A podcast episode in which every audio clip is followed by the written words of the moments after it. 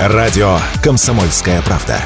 Никаких фейков, только проверенная информация. Что будет? Честный взгляд на двадцать восьмое февраля. Ай, доброго утра вам, дорогие друзья, доброе утро, дорогая страна, отечество наше доброе, как говорит Иван Панкин, которого сегодня в студии нет. Напоминаю, что Иван всю неделю находится на суперсекретном задании, а вместо него в студии я, Игорь Виттель. И сегодня новый ведущий. Я вам обещал, что эта неделя это будет калейдоскоп соведущих. Новые яркие звезды блистают на нашем небосклоне. И сегодня со мной в этой студии член Общественной палаты Российской Федерации Никита Данюк, который вам хорошо известен слушателям «Комсомольской правды» и по другим передачам на нашей радиостанции. Здравствуй, Никита. Доброе утро, Игорь. Доброе утро, уважаемые слушатели и зрители радио «Комсомольская правда». Правда, мог ли я в далеком две тысячи шестом году, как маленький мальчик ямальский, думать о том, что в один из прекрасных утренних эфиров я появлюсь на «Комсомолке» вместе с Виттелем Игорем? Мог. Это очень круто, спасибо огромное. Поэтому так, для, да, меня, да, да, для да. меня это, безусловно, знаковое событие. Постараюсь не оплошать. Ты знаешь, как говорил один мой знакомый, к сожалению, нынче перебравшийся... Покойник. Нет, слава, слава богу, он богу. жив, да, да, но он слава перебрался богу. на Украину, поэтому для меня он умер. А, так вот, когда к нему приходили в гости две девушки, он всегда говорил, это не только огромная честь, но и большая ответственность. Ну, мое уважение, Нап... так скажу. Напом... Человеку, которого мое узнали. уважение. Напомним, что, что нас можно смотреть и слушать. Ну, вот проще всего зайти ко мне в телеграм-канал «Виттель Реальности» или в телеграм-канал к Никите Данюку, или в телеграм-канал «Панкин», или на... Проще всего зайти, конечно, на телеграм-канал «Радио Комсомольская правда». Там есть все ссылки. YouTube-канал «Нео Панкин». «Нео Панкин» — это когда самого Панкина нету, видимо. Ну, и там еще ссылочки на ВКонтактик, на Рутюбик и прочее. А нас везде там можно смотреть, слушать, подписываться, ставить лайки. Если кто хочет поставить дизлайк, то рискните хилым здоровьем. А еще есть подкасты. Ну что ж, начинаем. Что будет? Ты знаешь, с чего хочу начать? А вот я вчера, честно говоря, подвис. У меня, видимо, сбой был в операционке, потому что в какой-то момент я обнаружил, что мои сообщения в Telegram не уходят. И я подумал сначала, что это что-то опять там какая-нибудь байда с интернетом, с вэ пэ эном, а потом выяснилось, что, в общем-то, большой краш был Телеграма. Краш не в смысле краш как любовь, а краш как в смысле. Хотя Телеграм, безусловно, One Love, да. Да, One Love. А, и тут я обнаружил, значит, я, естественно, побежал смотреть, где чего пишут, выяснилось, что рухнул Телеграм, рухнуло много еще что-то. Еще что кто-то говорил, что все телефонные операторы наши, операторы сотовой связи, в народе ласково именуемые обсосы, а, тоже вроде прыгали, хотя они утверждают, что этого не было. Но, в общем, случилось что-то неприятное. Я, честно говоря, подумал, что тренируются к первому марта, когда, в общем, там вэ пэ эн собираются везде рубить, и вообще, а, может быть, тренируются перерубить рубильничек. А параноичка-то на самом деле сработала, потому что вот у меня э, краш моей юности, она, когда начался ковид, начала говорить, это все знаешь зачем? Это они просто все тестируют, как бы половче закрыть границы. Не только по всему миру.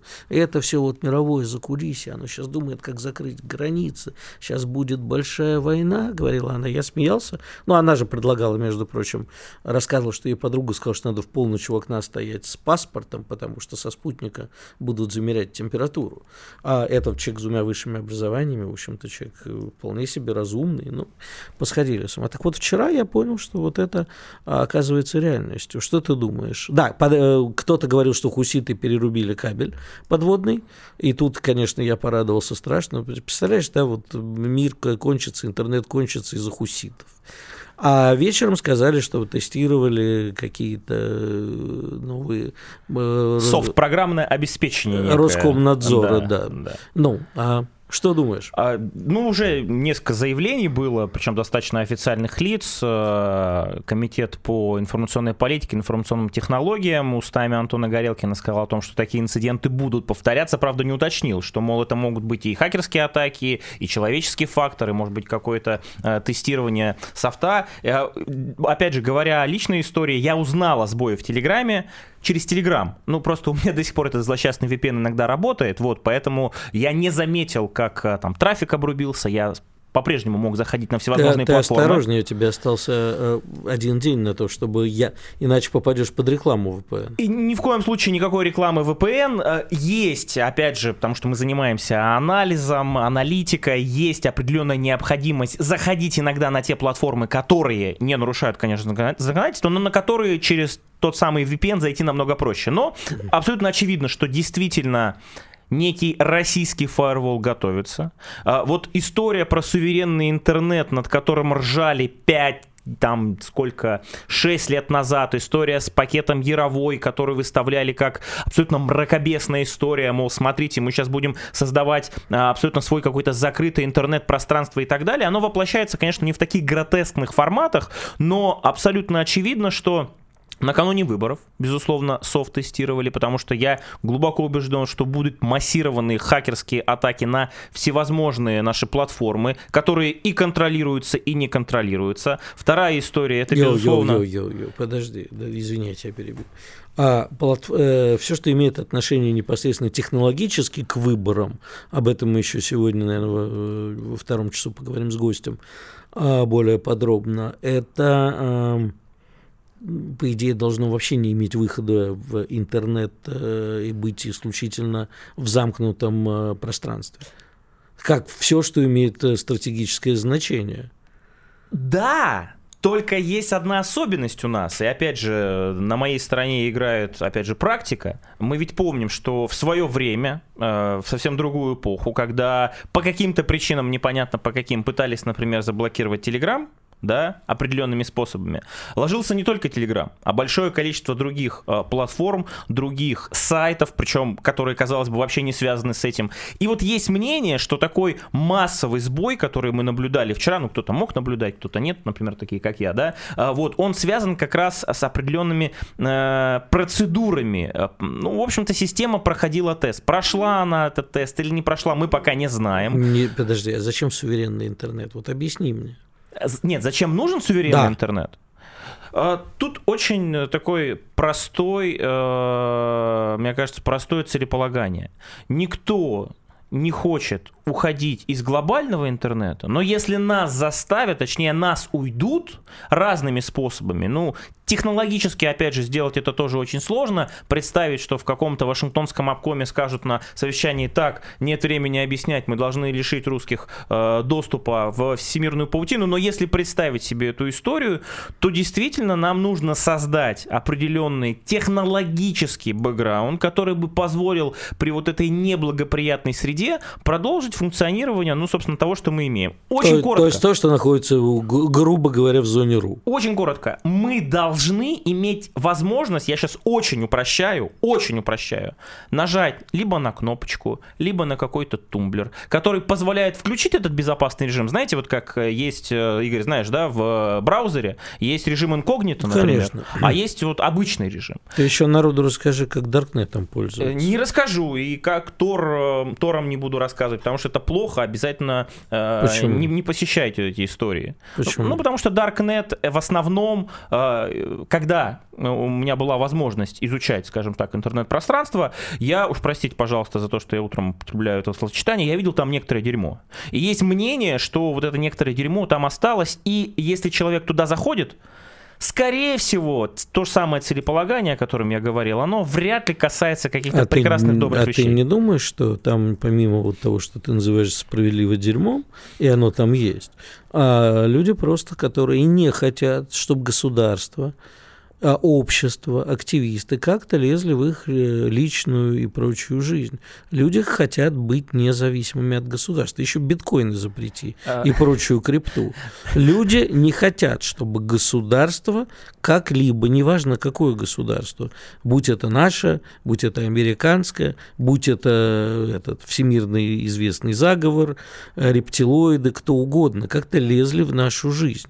И в нашу постель. Вот люди идут туда. Я вспомнил, если вы пользуетесь браузером Tor, если вы намереваетесь после первого марта пользоваться ви пи эн-сервисами, те, кто меня слышит, вы и есть сопротивление. Так вот, этим сопротивляющимся я хочу сказать, друзья, миф об анонимности о том, что через всевозможные платформы, устройства, сервисы вы можете остаться в своем приватном мирке информационном, который вы пытаетесь надвинуть на свои глаза, это глубокое заблуждение. Есть огромное количество примеров, не буду их долго перечислять, когда люди, которые через Darknet занимаются какими-то вещами, спокойно себе были деанонимизированы. История про анонимность в телеграм-каналах, когда ты можешь писать там всевозможную дичь, набирать огромное количество аудиторий, продавать рекламу, делать бан на какую-то тему или наоборот продавать, да, возможность кого-то пиарить или хейтить,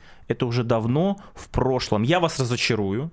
Уровень, в том числе и наших спецслужб, отвечающих за эту сферу, достиг такого, ну скажем так, э, мастерства, что если будет задача конкретная, мы везде вас найдем. Мы вас найдем. И никто не говорит о том, что каждый, кто заходит там в Darknet, Кор- сразу, сразу понятно. Коротко скажи, пожалуйста, значит, наш суверенный интернет, это, поясни мне, это мы не хотим, чтобы когда они дернут да. рубильник, мы не имели возможность сделать там Яндекс.Доставку да, или нажать. Да, чтобы, чтобы к вам в пять утра приходила какая-нибудь доставка, вот все же хвастаются сервисами в Москве, вот для этого суверенный интернет существует не для того, чтобы у нас была своя атмосфера, чтобы с блэкджеком могли, и... да, чтобы вы могли пожрать, а также вызвать этих самых, которые с блэкджеком. Оставайтесь с нами, не переключайтесь.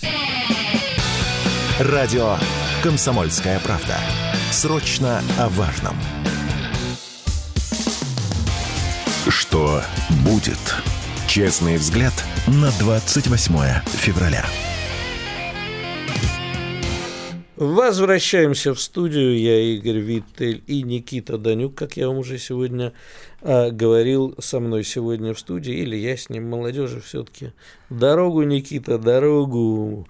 Э, ну, давай так, про интернет мы еще с тобой поговорим. А вот можно маленькое давай, дополнение? Давай, просто можно, в чем ирония? Можно. В чем ирония? Потому что тестировали, собственно, ну, условно, какой-то софт, готовились к атакам, может быть, готовились к отключению ви пи эн, но самый, я прошу прощения за сленг. Самый цимис, как говорят. Да, ну, как говорят у нас молодежи, как бы сейчас по закону любой человек до тридцати пяти лет, он относится к молодежи, поэтому да. А тебе что, нет тридцати пяти? Мне нет тридцати пяти. Вот, не, я пока останусь. Так вот, в чем самый угар? Самый угар в том, что после того, как этот сбой случился, э, можно было без использования ви пи эн-сервисов да, да, да, зайти, да, да, зайти на всевозможные запрещенные социальные платформы и сайты. Но это вот это квинтэссенция, э, скажем так, э, того, что случается в, не, в России и в целом в системе государственного управления, да, в каких-то вещах. Это, конечно, круто. Потому что у некоторых организаций руки растут известно откуда. А, не буду об этом. Руки говорить. Золотые растут, правда, не оттуда, да. Я бы так сказал. Да. Да, золотые руки нарастут с задницы. А, ладно, бог с ним, об этом мы еще сегодня поговорим, хотя я бы еще добавил, что еще почему-то решил, что мы пытаемся отгородиться. Может, наоборот, мы пытаемся изнутри стену построить, чтобы никто никуда не ходил, особенно перед выборами. Ну, государство хочет жить спокойно, имеет, как говорил один мой покойный друг, царство ему небесное, ненаказуемо. Есть мнение, я вот спрашиваю иногда. Я не людей... очень понимаю, зачем. Ну... ну, во-первых, человек в любом случае найдет эту возможность. Во-вторых, опять же, вот есть разные мнения. Я слышал, что вот э, китайского аналога не будет, и что YouTube останется, и что количество, например, не то чтобы пророссийского контента, условно нормальных нарративов, которые не заточены на том, чтобы сделать из русских людей орков, из Путина кровавого диктатора и так далее. Вот это очень важно, да, посчитали. Этих нарративов, да и материалов, контента, что называется, в пять, а то и в десять раз меньше, чем нормального. Поэтому, уважаемые слушатели «Комсомольской правды», я точно не знаю, мне где-то сказали что-то как-то, но вроде как и YouTube закрывать не собираются, и если бы некоторые более умные люди вот в тех социальных сетях, которые у нас запрещены, я имею в виду в руководстве, ну, все-таки считали бы свои деньги, они стреляли бы себя в ногу, они бы просто выполняли предписание Роскомнадзора, который всего лишь говорит: ребята, вот там деструктивный контент, который касается суицида, удалите, вот здесь какие-то призывы непонятные к экстремизму и так далее, удалите. Делайте ровно то, что э, взаимодействуете так, как вы взаимодействуете с другими странами. В этом смысле, как я уже говорил, целеполагание у Кремля, у Путина, у людей, которые отвечают за информационное пространство, закрыть все и вся нет. Но коли ты не выполняешь российские законы, ну уж простите, ты либо...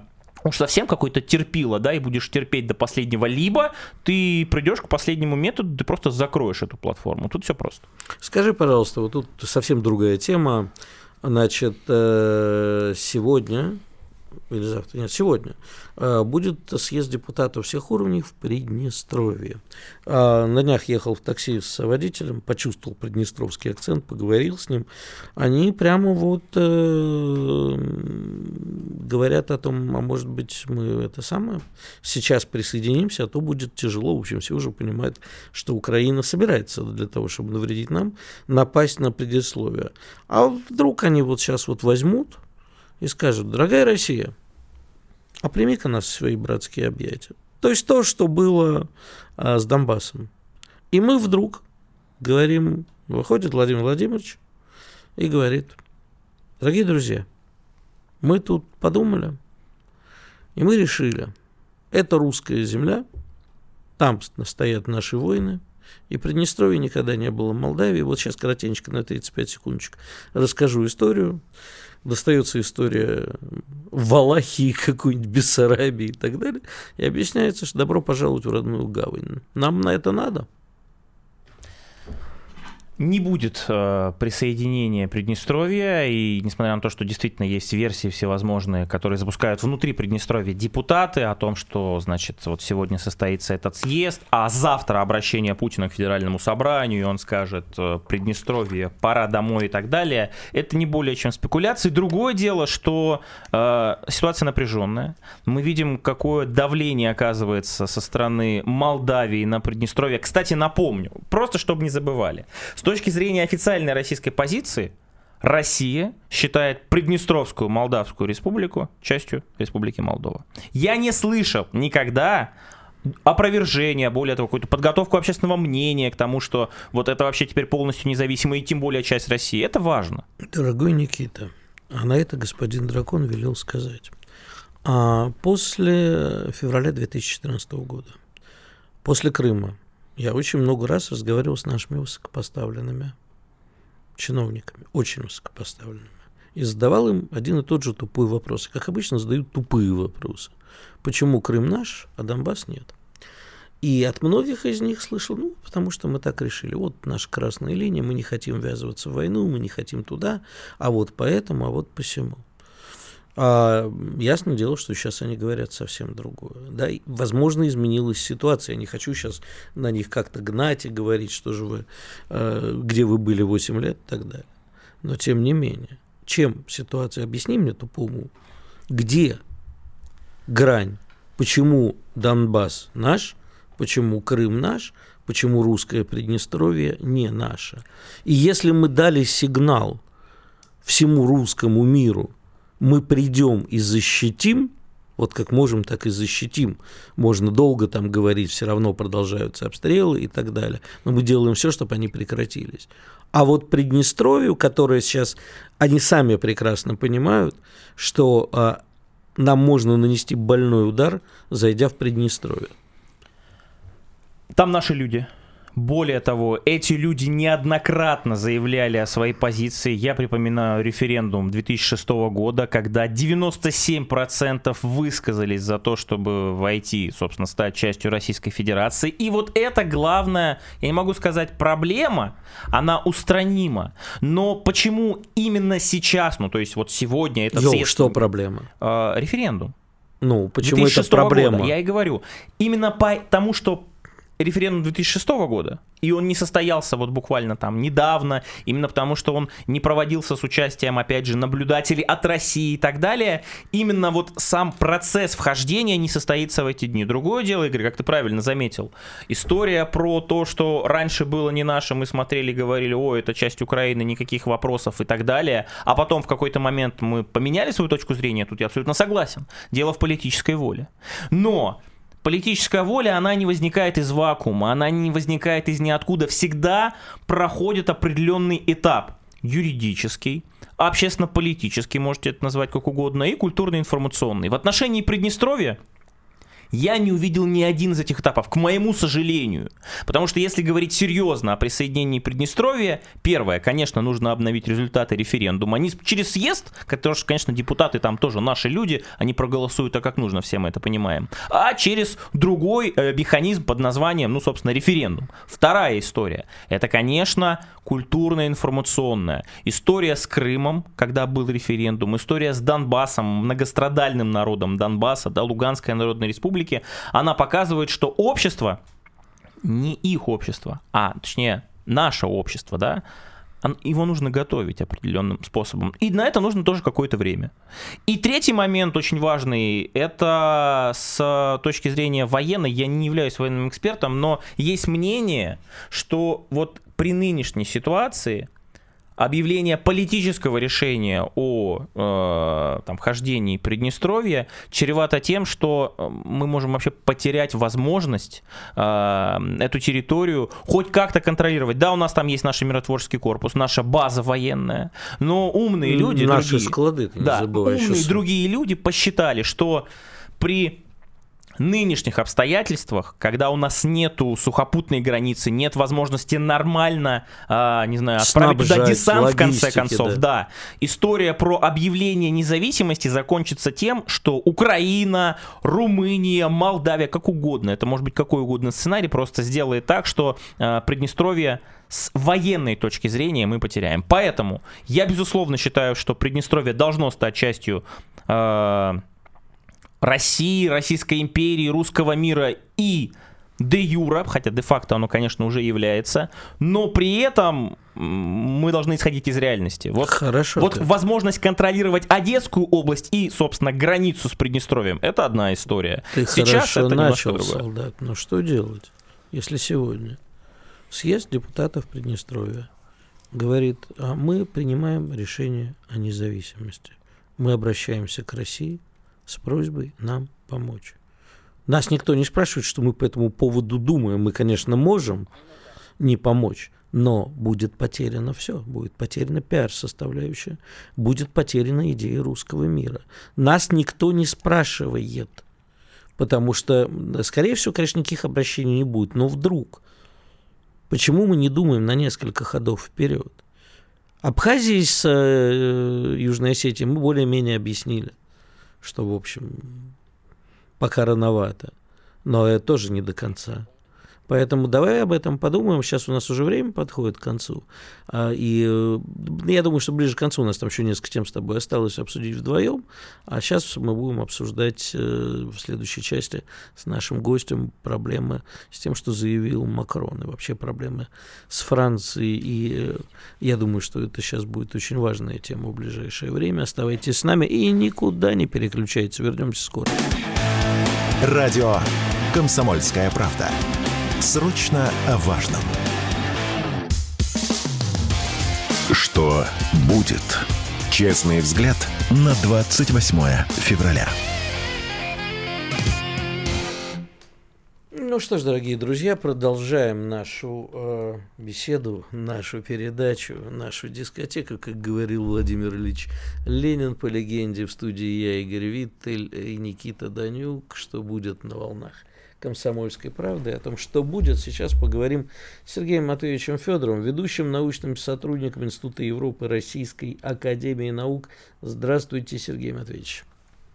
Всех приветствую. Добрый день. Сергей Матвеевич, ну, вы знаете, я вот тут решил, мы решили, я решил, не знаю, поговорить предметно о странах Европы и, соответственно, с вами о Франции, потому что страшно интересно, а что происходит со странами с начала СВО, выигрывают ли европейские страны, в частности Франция, или проигрывают, что происходит с их экономикой, ну и главное, такой информационный уж повод, так к чему привязаться. Это заявление Макрона, что он не исключает а, то, что войска НАТО и вообще войска других стран будут на Украине, которые, правда, тут же опровергли все практически страны, но ведь с чего-то он это сказал.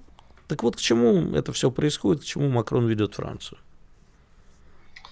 Вы знаете, ну, таким же вопросом задаются многие французские комментаторы и политики, потому что вот это резонансное выступление Макрона, конечно, наделала много шуму. И, в общем-то, непонятно, что же, собственно говоря, заставило Макрона произнести вот эти ястребиные, так сказать, лозунги. Вот. Многие полагают, что э, Макрон воспользовался вот такой ситуацией. Он давно хотел, выступал за, значит, стратегическую автономию Европы, и теперь это удобный повод как бы стать вновь лидером э, военно-политическим Европы для того, чтобы, вот, так сказать, свою эту идею автономии Европы, тем более э, в условиях, когда непонятен будет расклад политических сил в США, кто победит. Вот. Если, так сказать, победит Трамп или кто-то типа этого и может сократить помощь Украине значительно, то вся тяжесть, значит, финансовой, военной поддержки Украины ляжет на Европу. Поэтому здесь Макрон, видимо, перех... хотел перехватить инициативу и заявить себя таким, значит, ястребом и новым Наполеоном для Европы. Вот. Это одна из версий. Другая из версий говорит о том, что комментаторы считают, что в условиях, когда э, во французском королевстве, что называется, дела идут не очень хорошо, ну, достаточно вспомнить недавнюю историю с, значит, сельскохозяйственной выставкой, где Макрону там прорвались негодующие, значит, сельхозпроизводители, и, так сказать, чуть ли не физически его стали там преследовать.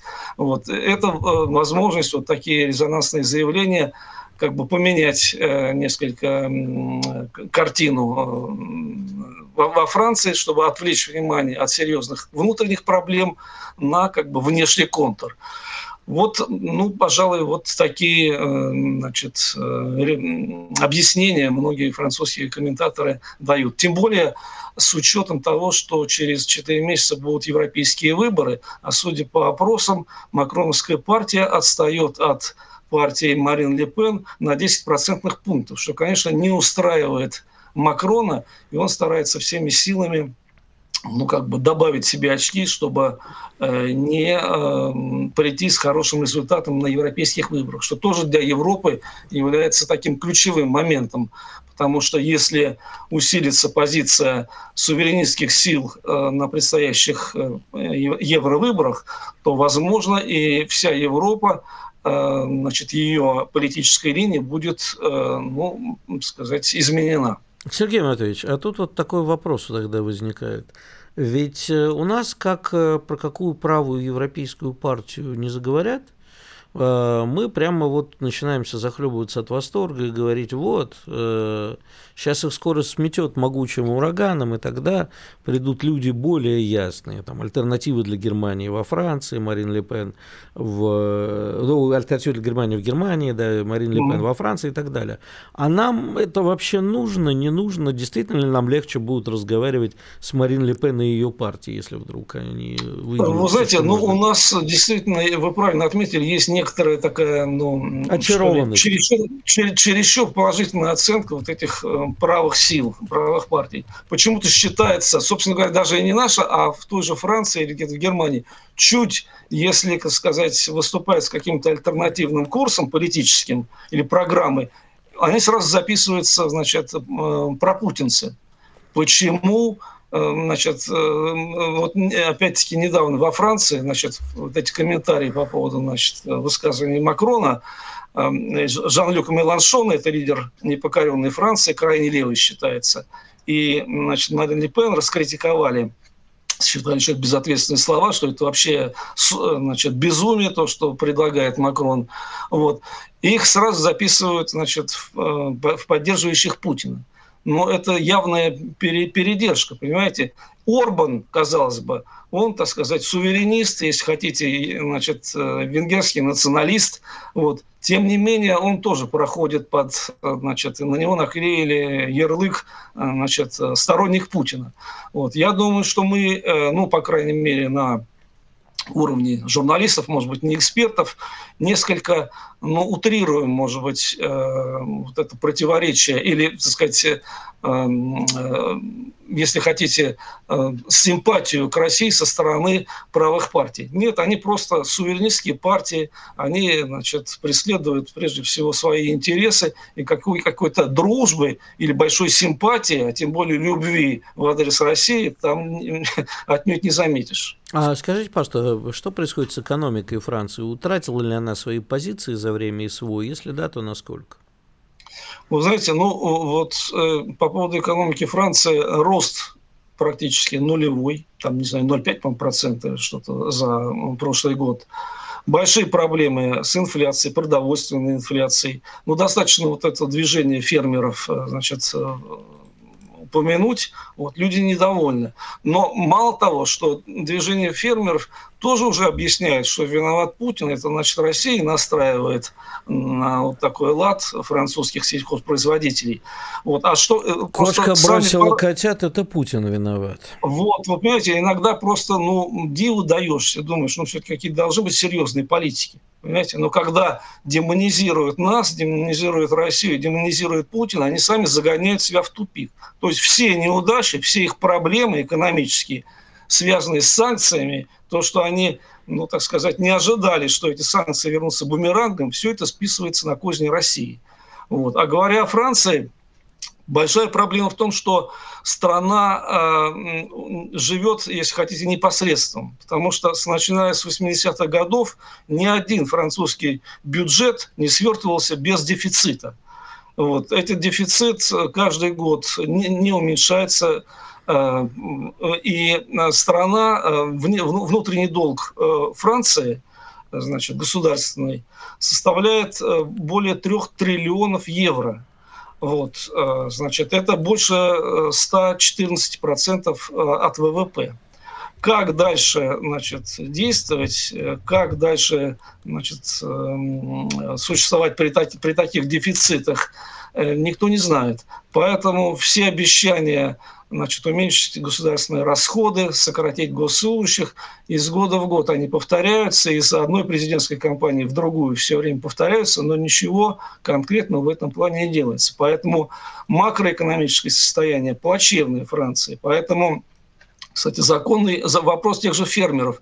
У вас находятся, значит, миллиарды на помощь Украине, но не находится там один-два миллиарда для помощи фермеров. Вообще это нормально или нет?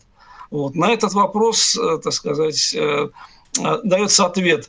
Война на Украине не должна быть выиграна Россией, потому что это будет удар по Евросоюзу, это будет развал Евросоюза, потому что Путин враг Евросоюза. Почему он враг, откуда они решили, об этом никто не, так сказать, не задумывается. Сергей Матвеевич, такая версия, она сначала немножко шутливой может показаться, просто после того, как Макрон назначил нового премьера Аталя, видимо, ему нужно было показать хоть какую-то мужественность, мускулинность, вот он решил тут в военного ястреба поиграть. Но если серьезно, казалось бы, при чем здесь Африка? Вот вы говорили о том, что действительно во Франции существует большое количество нарративов, это все Путин виноват, Путин виноват и в проблемах в экономике, и проблемы с мигрантами и так далее. Но вот если по-честному, положа руку на сердце, мы ведь знаем, что влияние Франции в Африке, в частности в регионе Западной Африки, действительно уменьшается. И есть мнение, что в том числе активные действия России, политтехнологические, частные военные компании и так далее, в том числе эти процессы определенным образом, ну, скажем так, настраивают, подогревают. Может быть, Макрон из-за провалов в Африке пытается таким образом компенсировать, что называется? Пожалуйста, вам слово. Ну, несомненно, я думаю, что этот фактор весьма, так сказать, важный, и, и недовольство, подчас истерика французов по поводу, значит, властей французских, по поводу, значит, действий России в Африке, конечно, она, в общем, так сказать, э, ну, влияет на общее, так сказать, отношение французских властей к России. Они бесятся, да, из-за нас... того, что мы активизировались там, прям бесятся? Ну, конечно, потому что, понимаете, ведь... У нас только тридцать секунд буквально. Да, все последний год это просто удар, что, что называется, ниже пояса по африканской политике Франции. Конец этой Франс-Африк, которая на протяжении десятилетий была, так сказать, в, применялась в отношении стран. И поэтому кризис французского влияния в странах Западной Африки, в странах Сахеля. Бесславное окончание значит, военной операции Бархан там, и Сахель. Сергей, спасибо, спасибо Сергей огромное. Матвеевич, время Ведущий закончил. Научный сотрудник Института Европы РАН. Комсомольская правда. Радио, которое не оставит вас равнодушным. Что будет? Честный взгляд на двадцать восьмое февраля. Ну что ж, возвращаемся в студию. Никита Данюк и я, Игорь Виттель. Что будет на волнах комсомольской правды? Что было, что будет, чем сердце успокоится. А вот давай сейчас поговорим про Зеленского, будь он неладен. Ведь у него там двадцатого мая, по-моему, полномочия истекают. Да. И что теперь будет? Он будет нелегитимным? Вот как нам наши зарубежные партнеры, ну, понятно, что они ничего не будут объяснять, и самим себе, будут объяснять, что легитимный президент Янукович был свергнут, и это правильно, что до выборов не дожили. А сейчас э, легитимный президент, который станет нелегитимным президентом после двадцатого мая, скорее всего, останется. И это будет тоже правильно. А еще, как бы, как с ним мы можем смело сказать, ребят, какие переговоры. Президенту кончились, дайте нам нового президента, будем разговаривать. Вот это все. И второй момент, который касается Зеленского. Что-то, мне сдается, как бы говорил Бабиш, у нас горит сажа. Потому что он вдруг помчался в Саудовскую Аравию. А накануне там побывала наша делегация, причем в таком составе, что понятно, что речь идет о возможных каких-то переговорах. А Зеленский носится везде со своей формулой мира по украинскому варианту. И понятно, что мы ее не приемлем. Но раз переговоры какие-то или намеки на них идут, значит, видимо, где-то Украина готова и Запад, точнее, готов что-то сдать. Ну и после Саудовской Аравии, это уже анекдотично, ну не хочется быть э, таким неприятным имперцем, но правда, поехать после Саудовской Аравии в Албанию, там-то он что забыл? Великого воина Скадеберга, как его звали, великий воин Албании, Скадеберг?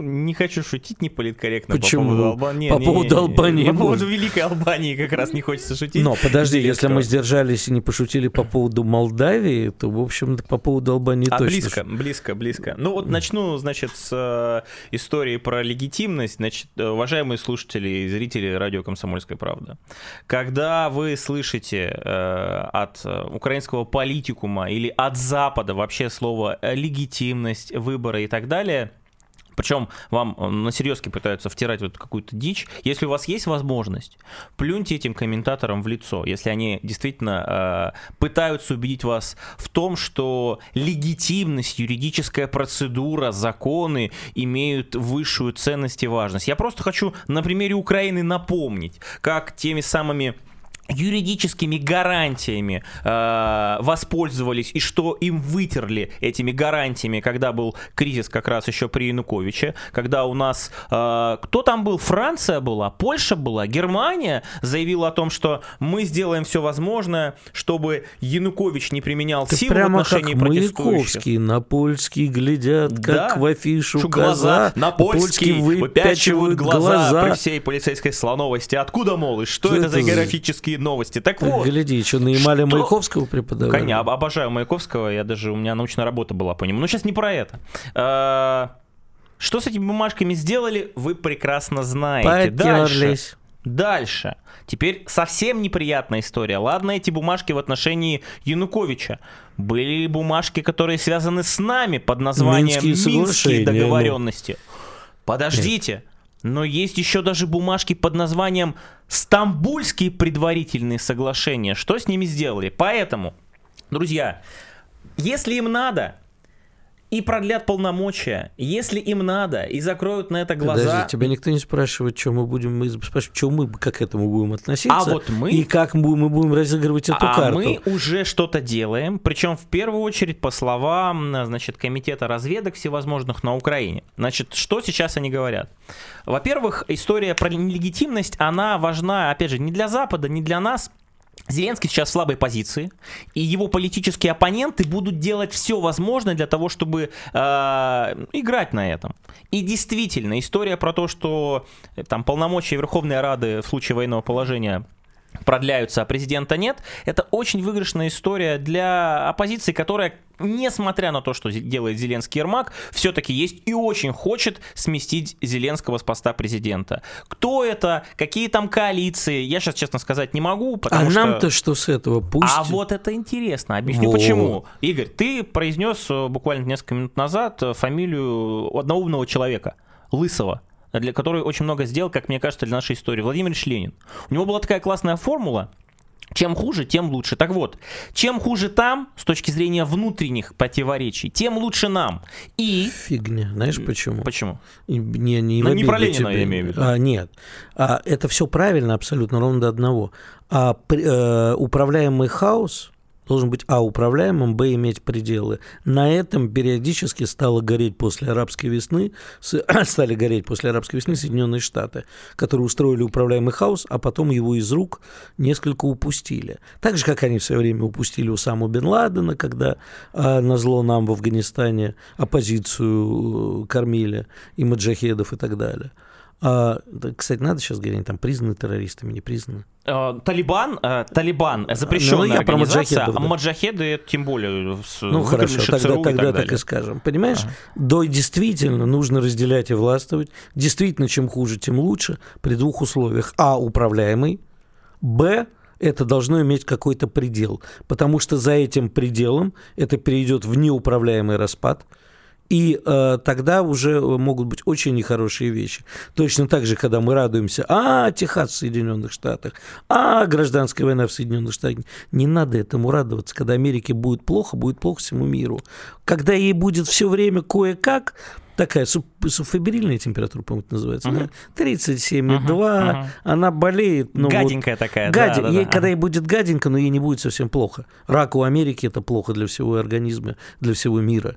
То же самое с Европой, пусть они тихонечко. То же самое Америка по отношению к нам. Пусть нам будет плохо, но ни в коем случае, чтобы мы не распались. Справедливо. Но вот возвращаясь к истории, почему все-таки нам это выгодно, это моя точка зрения, э, исхожу из интересов наших ребят, наших бойцов, нашего командования, наших солдат, офицеров, которые на фронте.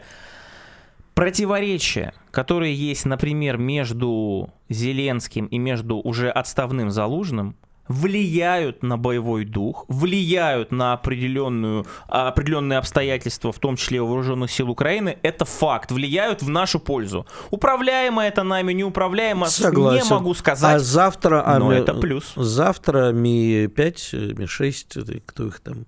Я уже запутал. Да, они уже не завтра, они же позавчера еще, на самом да, деле. Да, неважно. Завтра они возьмут и посадят нового президента. И скажут, вот, Зеленскому мы не давали оружие, потому что он все просрал, простите, на поле боя, мы больше не можем.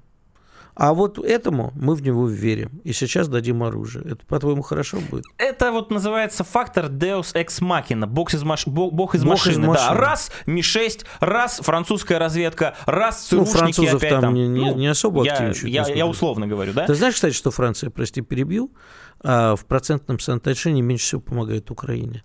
Знаю. Вот это вот фантастика абсолютная. Орут больше всех, да, поставляют меньше всех. Да, да. А больше всех, по-моему, в процентном соотношении Польша. А, Польша и Чехия. А да, до Фицо это была Словакия, кстати. Тоже такой маленький штрих, что страна, которая действительно опустошила все свои военные склады, отдав советские, в том числе, боеприпасы и образцы вооружений Украине, потом на выборах выбрала того политика, который сказал, вы что, с ума сошли, идиоты просто, вот, что вы это, сделали? Это к вопросу о том, кто полезнее. Вдруг на Украине появится тоже такой политик, которого посадят, и он скажет, знаете, что вы, баста, карапузики. Ну вот тут вот есть, я не знаю, опять же, плюс это нам или не плюс, не посадят. На самом деле скамейка, вот объективно, те противоречия, которые там есть, между олигархами, между политиками, не знаю, там Порошенко, Тимошенко, условно, Зеленский, которые будут говорить, так у тебя полномочия закончились, какого черта? Или генералы какие-нибудь скажут, что ты нам Сырского поставил, он вообще какой-то мясник кровавый, вообще во Владимирской области он родился, у него там мама за Путина топит. Но дело не в этом, дело в том, что вот количество... Опять же, возвращаясь к Ленину и к диалектическому материализму, количество противоречий, рано или поздно вот этих проблем, которые у Зеленского есть, которые он пытается купировать с помощью западных кураторов в одиночку и так далее, приведет к тому, что произойдет качественное изменение. А здесь, на мой взгляд, это ведь идеальный момент для того, чтобы с нашей вот, позиции, да, с, с позиции наших интересов, во время вот как раз этого пика противоро- противоречий нанести удар сокрушающий. Будет ли он военным, будет ли он военно-политическим, будет ли он связан с какой-то международной закулисой, сказать мне сложно. Но в условиях, когда Зеленский становится, опять же скажу молодежным сленгом, токсиком, а, Игорь, ты заметил, кстати, как его приняли в Саудовской Аравии? Не особо следил. Просто вот чиновник какого-то второго эшелона приехал, непонятно вообще зачем, я уж не говорю про то, что там какой уровень этого визита, но тем не менее, даже Саудовская Аравия, которая пытается играть в некую площадку а для переговоров, как вот. Какая красотища вот. Была. И не только наших, и делегации без нашего нашего президента тоже встречают, ну действительно уважительно. Так вот, Зеленский становится отработанным материалом, и у меня как раз складывается впечатление, что он не формулу мира, на который уже всем наплевать на самом деле, э, приехал лоббировать Саудовскую Аравию. Нужно быть полным идиотом, чтобы просить... еще арабам говорить про формулу мира. Просить при... политическое убежище? Да, да, определенные гарантии. И если не Запад даст эти гарантии, то пусть Саудовская Аравия, которая хочет показать влияние на определенные процессы а в мире... А в Саудовской Аравии показали тот знаменитый кадр, когда он играет сам знаешь чем на пианино? Ну, я думаю, что Саудовская Аравия очень многого не знает и про Зеленского, вот и про нравы, и так далее. Я очень надеюсь, что следующий наш визит высокопоставленный э, будет сопровождаться... Привезем папочку с лучшими выступлениями. Да на планшете просто нужно показать. Да, скриншоты. Да, ну слушай, мы уже уже арабам про Холокост рассказывали, но об этом после большого перерыва. Мы сейчас в перерыве с Никитой пообщаемся со слушателями. Оставайтесь с нами. Радио «Комсомольская правда». Мы быстрее телеграм-каналов.